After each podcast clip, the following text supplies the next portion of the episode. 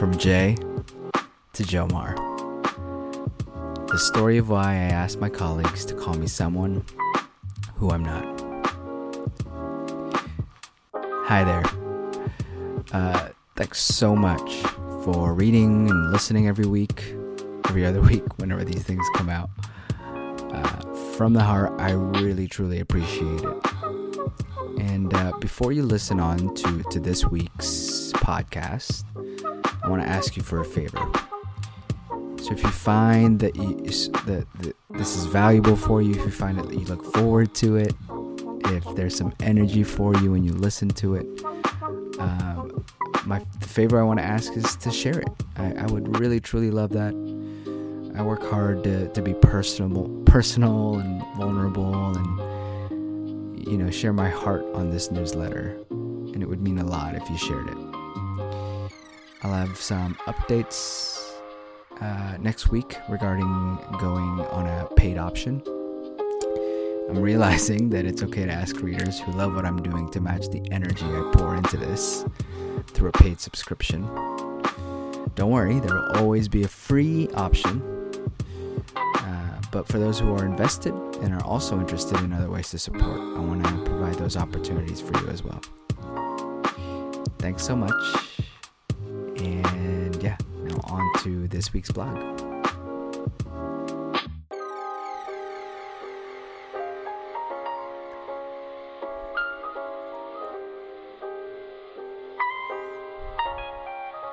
All right, from Jay to Jomar.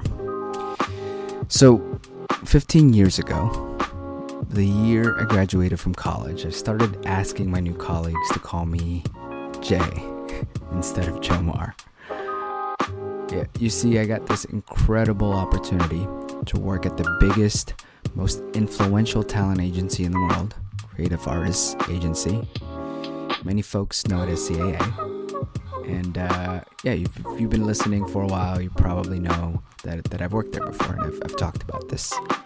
And in the email, you'll see a picture of the, the building that I took, just so you can kind of get a sense of where I'm coming from. So I remember walking up for my interview and feeling out of pocket.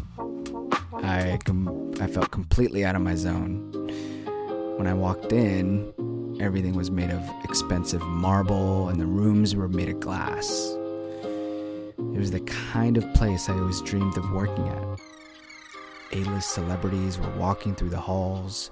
Sports figures like Cristiano Ronaldo, Derek Jeter, and LeBron James made up the roster of representation. Place smelled full of opportunities. Right? And then here I was, this brown kid first generation immigrant from the Philippines with the audacity to actually feel like he can hang in that arena.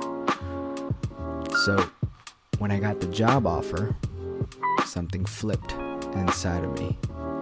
I felt like I could no longer be the previous version of me. I felt like I had to be someone new.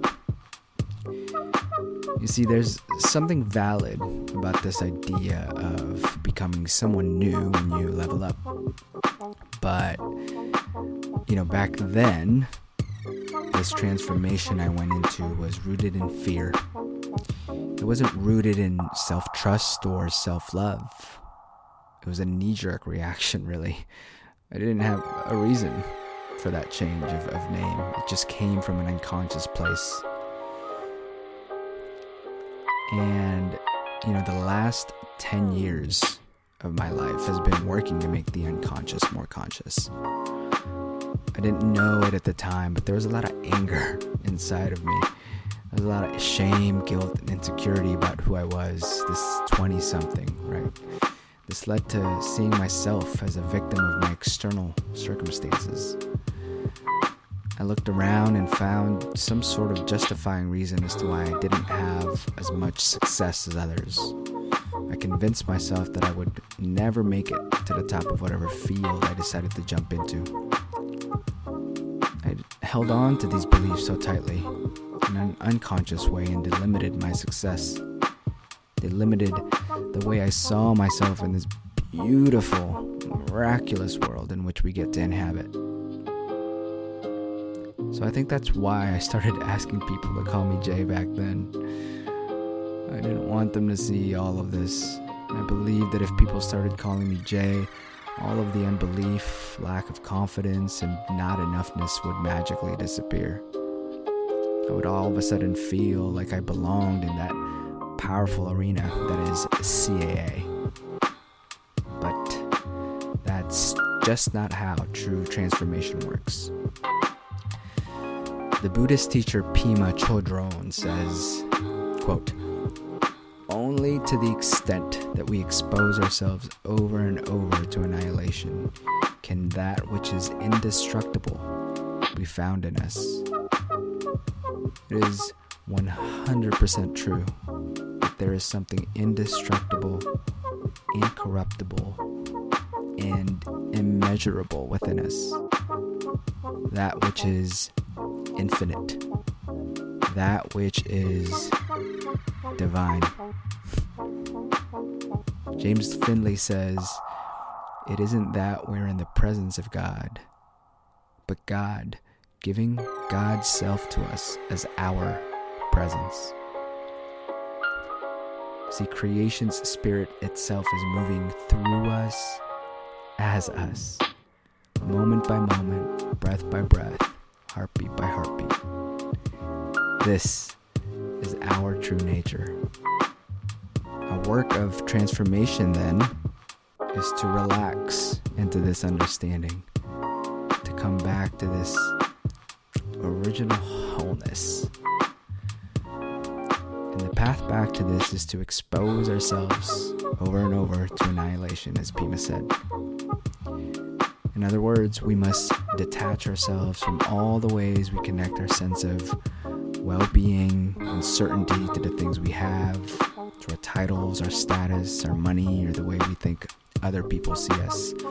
All of these must be deconstructed. We must let all of them go. This is a lifelong practice. In reality, this is the work we are invited into for the rest of our lives. Spirit won't impose itself on us because then it wouldn't be love. We are free by birthright, and we have choice. Spirit then will only whisper, knock, nudge, invite, but it will never impose. Our only job is to say yes over and over and over again. To look into our deepest fears and deepest longings, to see them all as falsehoods, to see the whole process as an everlasting dance. Over 10 years ago, I first sat down in a room with a professional who guided me through all the ways I fortified my ego. Week by week, I stepped into annihilation. It was scary because I believed that if anyone knew about the thoughts I had about myself, I wouldn't be loved. It literally felt like dying because perhaps that part of me was dying. Since then, I realized that the only way to keep growing was to keep finding my scary edges and joyfully walking into them. To keep taking risks, even if there's something micro like asking for a free dessert, raising my coach's rates, my coaching rates, uh, or wanting a night out away from my wife and kids. At the beginning of this year, I asked my wife for a few nights away by myself in Joshua Tree. Even the process before asking revealed all of these unconscious beliefs about my marriage, the requests I can and cannot make, and why I deserve some things and I did not deserve others. There was fear of rejection, fear of not being seen, fear of not knowing what I would actually do with that much solitude for the first time in my life. But I remembered what I learned in this work. Aliveness is on the other side of annihilation. Peace is on the other side of fear. Love is on the other side of isolation and solitude. All of this is available for you too. In fact, by virtue of listening to this, part of you has already felt Spirit's invite to come alive, to claim what is yours, your birthright. Tiny step by tiny step forward. You are worthy of your greatest dreams, my friend. I repeat, you are worthy of all your greatest dreams. It won't just come to you. You gotta do the work. And if you find that you can't go down this path on your own, well, you're definitely not the only one. All of us need safe guidance into this terrain, and I was blessed enough to find safe spaces to do so. My invite is for you to reach out to me or someone you trust for a professional referral to help you claim your biggest self and your most audacious dreams. Life is too precious and too short. You truly do deserve all that you want out of it. There's a link in this newsletter for an emergence call if you are curious to spend some time talking to me. Fair warning if you book, it'll be a little scary. It'll feel a little uncomfortable. That's that's part of it, but I promise it'll be safe with zero judgment. You'll always be in choice and there will be some laughter along the way too. With much love, Jomar.